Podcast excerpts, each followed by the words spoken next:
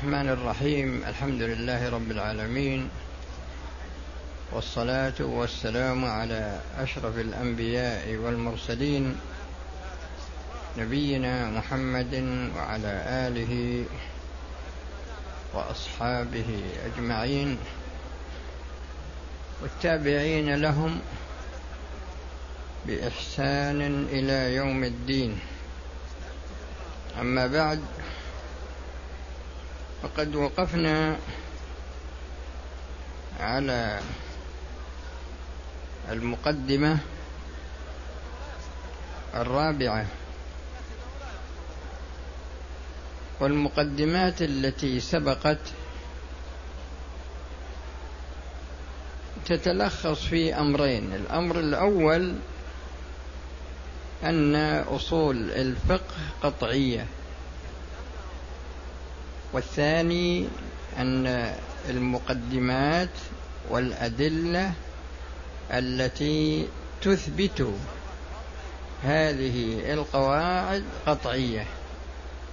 القواعد قطعية وما يثبتها قطعي سواء كان عقليا أو شرعيا أو عاديا. في هذه المقدمة والتي بعدها يعني المقدمة الرابعة والخامسة الشاطبي رحمه الله ذكر في هذه المقدمة التي هي المقدمة الرابعة يقول إن بعض الذين كتبوا في علم الأصول أدخلوا في مؤلفاتهم مسائل ليست من أصول الفقه من حيث الأصل. لأن لأن الذين كتبوا يعني كثير من الذين كتبوا في أصول الفقه يتكون المؤلف من ثلاثة مبادئ. المبدأ الأول مبدأ لغوي والمبدأ الثاني مبدأ كلامي يعني يسمون الأول مبادئ لغوية والثاني مبادئ كلامية والثالث مبادئ شرعية. المبادئ الشرعية هذه هي علم الأصول. هو يقول إن الذين كتبوا في في علم الأصول أدخلوا فيه مبادئ لغوية وأدخلوا فيه مبادئ كلامية ويقول إن هذه المسائل التي أدخلوها ليست من أصول الفقه من حيث الأصل والحقيقة من أجل أن تفهموا أن هذه المسائل التي أدخلت وبخاصة ما يتعلق بعلم اللغة.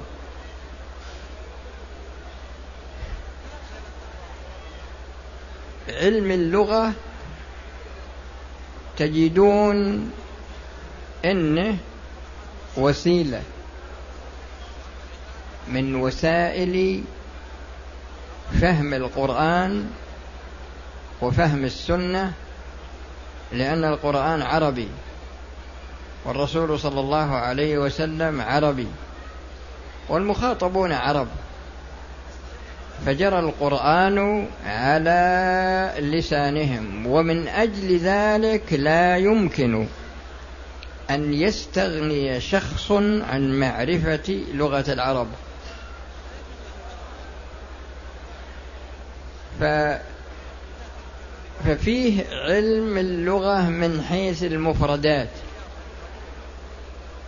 وفيه فقه اللغة وفيه علم التصريف وفيه علم الاشتقاق وفيه علم النحو وفيه علم البلاغة علم المعاني والبيان والبديع. هو يقول إن فيه ناس كتبوا في أصول الفقه ودخلوا يعني مسائل من اللغة. والذين أدخلوها في علم الأصول أدخلوها على أنها وسائل ولم يدخلوها على أنها مقاصد. وعلى كل حال فالمسألة في هذا الأمر في الحقيقة هي سهلة. الغرض أنكم تتنبهون. الشخص اللي يبي يقرأ في كتب الأصول سيعترضه ذكر كثير من من من, من علم اللغة. كما ذكرت لكم علم المفردات علم الف... الف... علم الفقه اللغة علم التصريف علم الاشتقاق علم هذا كل هذه الأمور يعني إذا إذا مر عليك هذا الشيء فاعلم أنه أدخل على أنه وسيلة. ولم يدخل على أنه غاية. فالغاية هي تقرير القاعدة عن طريق الدليل لكن هذه وسيلة. ولهذا الشاطبي رحمه الله لما تكلم على علم المقاصد وهو القسم الثالث القسم الثالث من أقسامه لأنه قسم الكتاب هذا خمسة أقسام حنا في القسم الأول اللي هو قسم المقدمات. والقسم الثاني هذا في الأحكام والقسم الثالث في فيه علم المقاصد. هو لما تكلم على علم المقاصد ذكر من مقاصد الشارع من مقاصد الشارع أنه يعني وضع يعني وضع علم اللغة وذلك من أجل أن يستعان بها على فهم الأدلة. من أجل أن يستعان بها على فهم الأدلة. الغرض أنك إذا وجدت هذا الشيء لا يقع في نفسك استنكار. يعني من قال لك أنه يوجد في كتب الأصول شيء من علوم اللغة أنت تقول صحيح. لكن أدخل فيها على أنه وسيلة ولم يدخل على أنه غاية. وفيه كتاب يعني في في الموضوع هذا في المسائل التي ذكرها الأصوليون وليست من علم أصول الفقه قصدا وإنما هي من أصول الفقه وإنما هي وسيلة من وسائل معرفة علم الأصول. في قسم آخر يعني أدخل اللي يسمى المبادئ الكلامية وهو على قسمين قسم يتعلق بعلم العقائد وقسم يتعلق بعلم العقل قسم يتعلق بعلم العقائد وقسم يتعلق بعلم العقل. فما يتعلق بعلم العقل مثل كلامهم على الحد وكلامهم على الدليل العقلي وكلامهم على العقل وكلام يعني مسائل من هذا النوع. والمبادئ الكلامية هذه تتعلق بعلم العقائد. هذه كلها أيضا أدخلوها لا على أنها أصل لا على أنها في ذاتها أصول ولكن بالنظر إلى إدخال العقل أدخلوه على أنه وسيلة تكون مستخدمة تكون مستخدمة تكون مستخدمة في علم الحدود وتكون مستخدمة في علم في الدليل العقلي اللي يسمونه قياس آه، شمولي. وكذلك بالنظر إلى المسائل التي أدخلوها في من علم العقائد هي أدخلوها بناء الذين أدخلوها لهم وجهة نظر. هذه الوجهة هي أن أصول الفقه متفرع عن علم العقائد لأن أصول الفقه ما يمكن ما يمكن تثبت إلا إذا ثبت الأصل والأصل وأصلها هو علم العقائد. وعلى كل حال لا مشاحة في الاصطلاح بالنظر لمن ذكرها وبالنظر لمن تركها إذا علم المراد. هذه مسألة. المسألة الأخرى التي بعدها المقدمة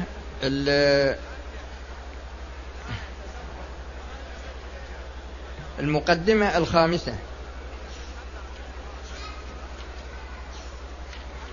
المقدمة الخامسة يقول إن فيه مسائل تذكر لكن لا يتر... تبحث لكن لا يترتب عليها عمل.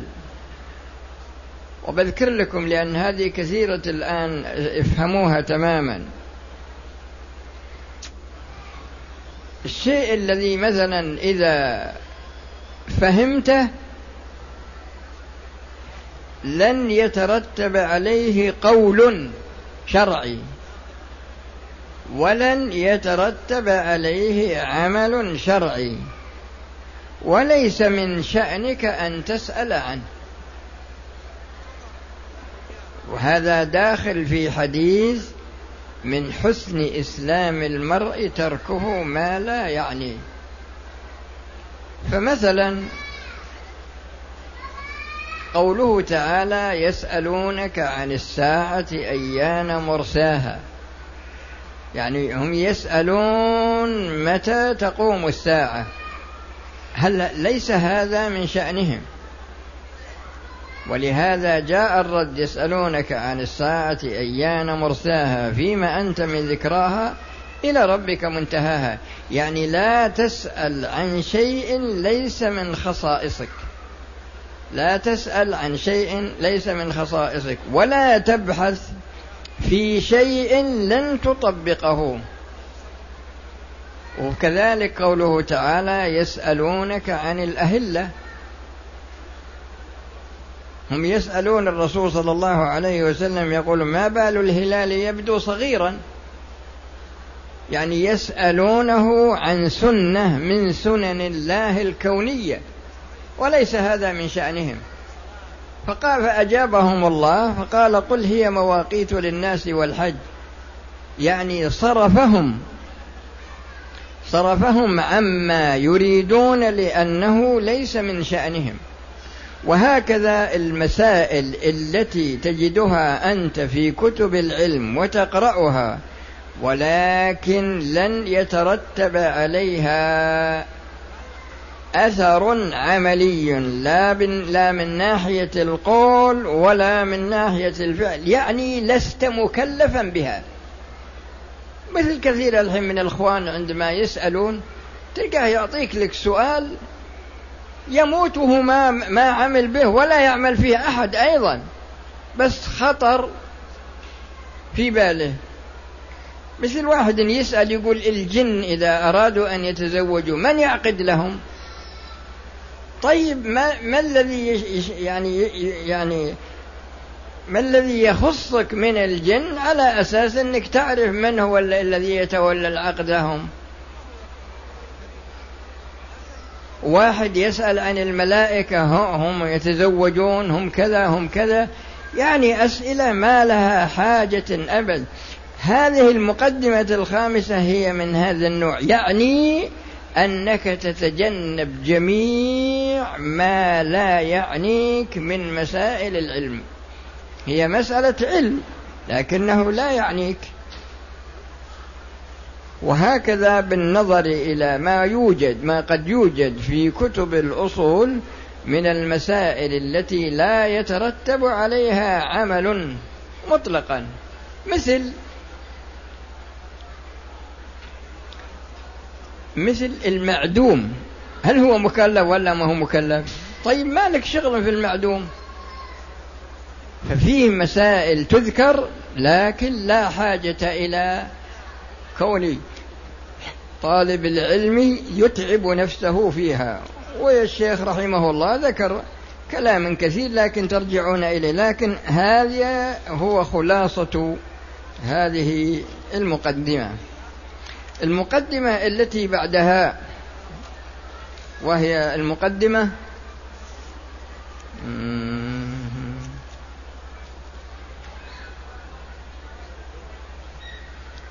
المقدمة السادسة يقول يعني ملا يعني ملا يعني زبدة الكلام يقول إن بعض المسائل أو بعض القواعد تتقرر بطريق فأكثر. لكن هذه الطرق تتفاوت من ناحية الصعوبة والسهولة. فأنت عليك أن تتجنب جميع الوسائل التي فيها صعوبة وتأخذ بالطريق السهل. وهذه فيها توصية لطالب العلم في حال القراءة يعني يأخذ بالشيء السهل. وفيه توصية لمن يريد أن يؤلف أن يتجنب جميع الوسائل التي فيها صعوبة. وذكره رحمه الله أمثلة وبإمكانكم ترجعون إليها. لكن هذا هو الهدف الذي أراده من هذه المقدمة.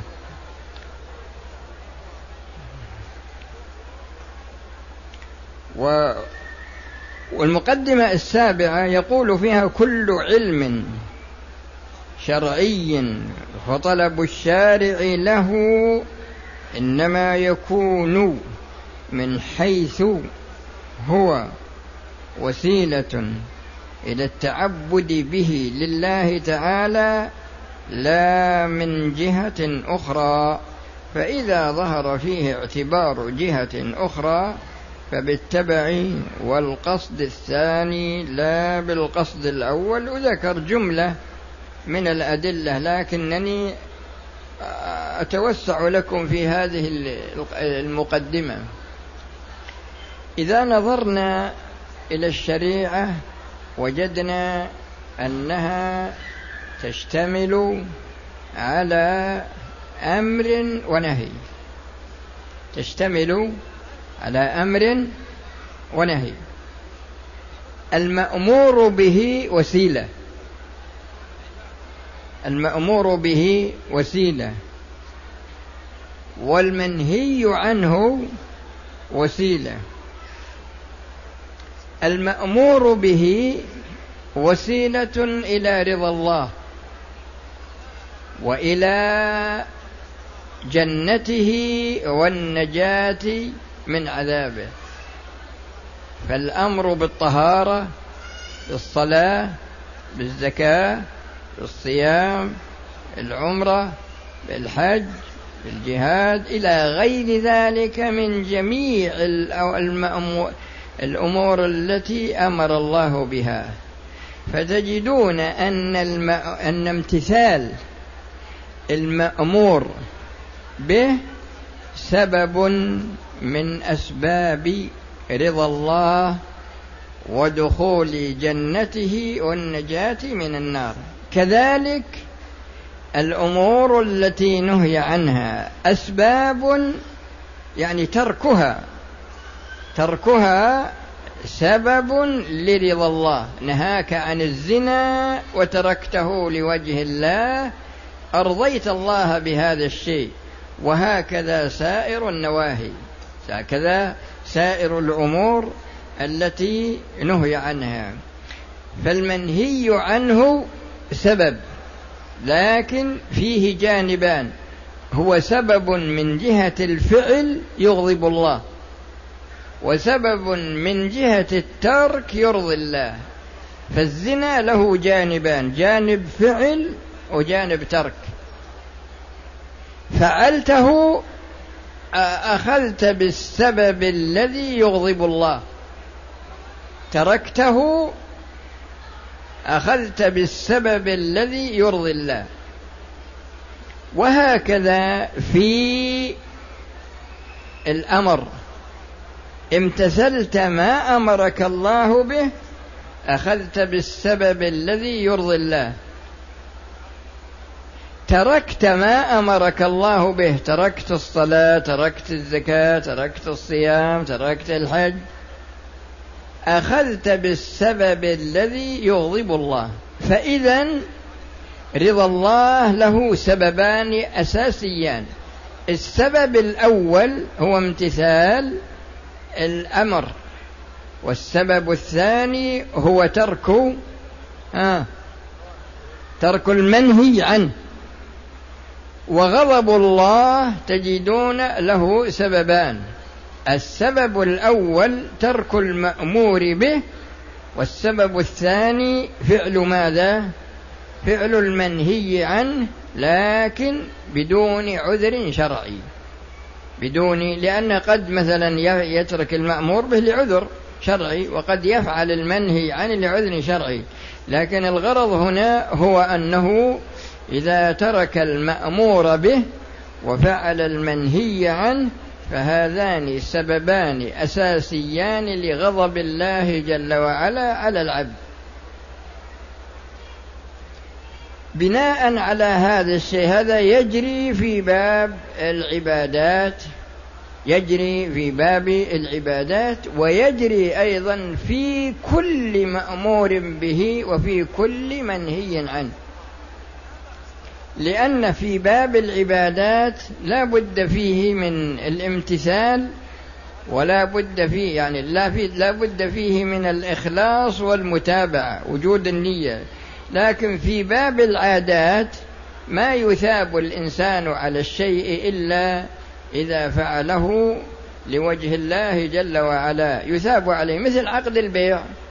عقدت البيع انت لك مصلحة منه. لكنك تقيدت بالعقد الشرعي امتثال لأمر الله جل وعلا فأنت مثاب على هذه الناحية وإن كان فيه مصلحة لك أيضا وإن كان فيه مصلحة لك. فهو هنا يقول كل علم شرعي. كلمة كل علم شرعي هذا دخل فيه دخل فيه جميع الأوامر وجميع النواهي في باب الإيمان في باب التوحيد في باب العبادات في باب المعاملات في باب الأحوال الشخصية في باب الجنح والتعازير في باب السياسة الشرعية. في جميع أبواب الشريعة. فكلمة كل علم شرعي هذا شمل جميع الشريعة. فطلب الشارع له إنما يكون من حيث هو وسيلة إلى التعبد. يعني طلب منك المأمور به هو وسيلة إلى رضا الله. طلب منك يعني نهاك عن الأمر المحرم امتثالك لذلك يرضي الله جل وعلا. فكما سبق قبل قليل أن رضا الله له وسيلتان وأن غضب الله له وسيلتان. فرضا الله له وسيلتان امتثال المأمور به وترك ها تمام. وغضب الله له وسيلتان ترك المأمور به وفعل المنهي عنه بدون سبب شرعي أو بدون عذر شرعي. هذه القاعدة هي موضوعة لهذا الأمر. فهذه المقدمة شملت جميع الشريعة لكنك تفهمها على هذا الوضع. وإذا كان الأمر اللي أنت عملته لأن فيه أمور في أمور تعملها مصلحتها في الآخرة. ما فيها مصلحة دنيوية. تصلي تحج وما إلى ذلك لكن تبيع وتشتري لا. هذا في مصلحة دنيوية ففيه أمور مأمور بها لك في, لك في الآخرة وفي أمور لك في الآخرة من جهة ولكن لك منها مصلحة دنيوية من جهة أخرى. فهو يقول إن هذه الأمور التي لك منها مصلحة دنيوية مصلحتك الدنيوية ليست هي المقصودة بالقصد الأول ولكنها مقصودة بالقصد الثاني لعموم قوله جل وعلا وما خلقت الجن والإنس إلا ليعبدون فعملك يا عبد الله كله عبادة لكن هو محتاج إلى نية الامتثال منك من جهة وإلى مطابقة عملك لمراد الله من جهة أخرى. هذا هو المق... هذا هو المعنى المقصود من هذه المقدمة وبإمكانكم تقرؤونها. يعني تقرؤون ما كتبه الشيخ لكن هذا هو المعنى المراد منها على سبيل الاختصار. ونقف على المقدمة الثامنة. والسلام عليكم ورحمة الله وبركاته. وإذا كان في أحد عنده سؤال بإمكانه أن يسأل. عطنا الأسئلة. يقول رجل مستقيم على الدين ويحب دراسة العلم الفرعي والتفقه في الدين ويدرس في الكليات الشرعية الدراسات العلمية للحصول على الدكتوراه أو التدريس.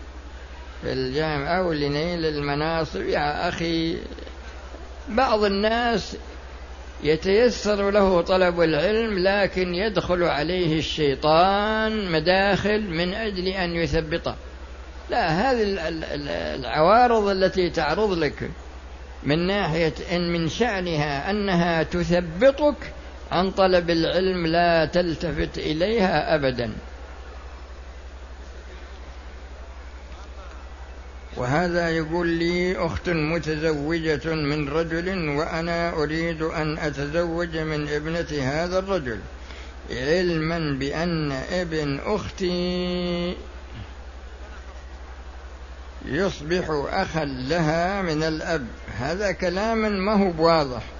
إذا كانت هذه البنت يعني راضعة فتوضح لنا إن شاء الله بعد نهاية الدرس. أنا أراك وأناقشك في الموضوع وأعلمك لأن السؤال فيه شيء من الإبهام. وهذا يسأل عن حلق اللحية لا يجوز.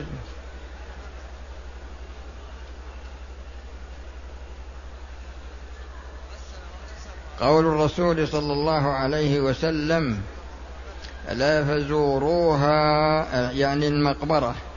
هل هل في هذا الحديث دليل ولا لا؟ أن الزيارة الرسول صلى الله عليه وسلم حث على زيارة القبور وقال فإنها تذكركم الآخرة لماذا؟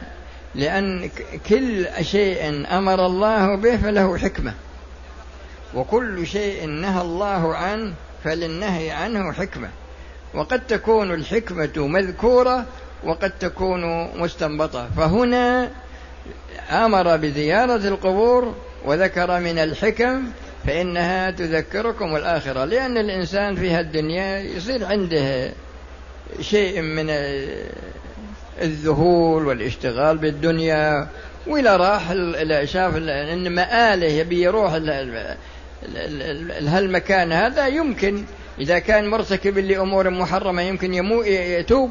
ويستغفر الله ويتوب الله عليه. ويمكن إنه مفرط في شيء من الأعمال الصالحة مثلا المستحبة ويحافظ عليها. ويمكن أيضا إنه يكون فيه دافع له للتزود من أعمال الخير.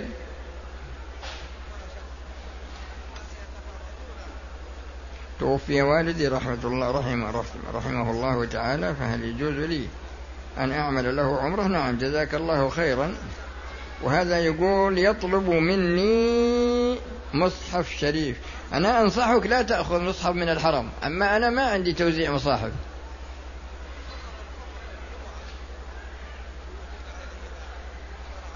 ما رأيكم في ما وش هالكلام هذا؟ هذا من جنس الأسئلة اللي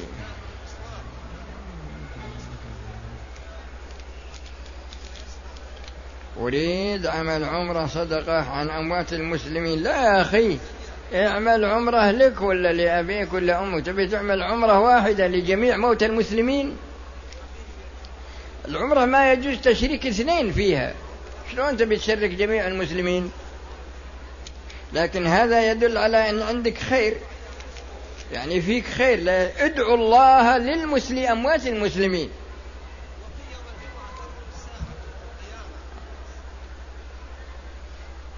عندي مال موكل فيه بشراء كتب وقف على طلبة العلم.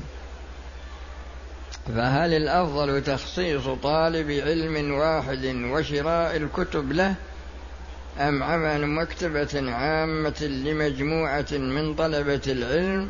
لا عمل مكتبة عامة لمجموعة من طلبة العلم هذا أفضل من إعطائها واحد. الواحد يصك عليها في بيته ما يدخل عليها أحد. ولا يروح يبيعها بعد.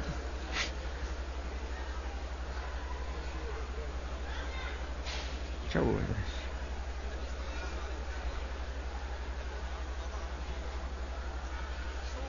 وهذا يسأل عن هل في القرآن واللغة العربية مجاز؟ في مجاز لكن المج... لكن المشكلة اللي في الموضوع هذا؟ أن الذين قالوا بأن القرآن فيه مجاز دخلوا دخلوا مدخل وهو نفي الصفات عن الله. ولهذا فيه مجاز لغوي لكن لا يترتب عليه أثر في باب العقائد اطلاقا.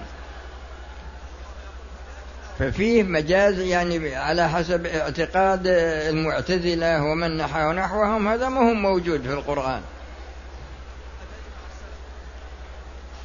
وهذا التسمية في الوضوء واجبة عند الذكر. وهذا الذبح التسمية واجبة في الذبح. ولا تأكلوا مما لم يذكر اسم الله عليه.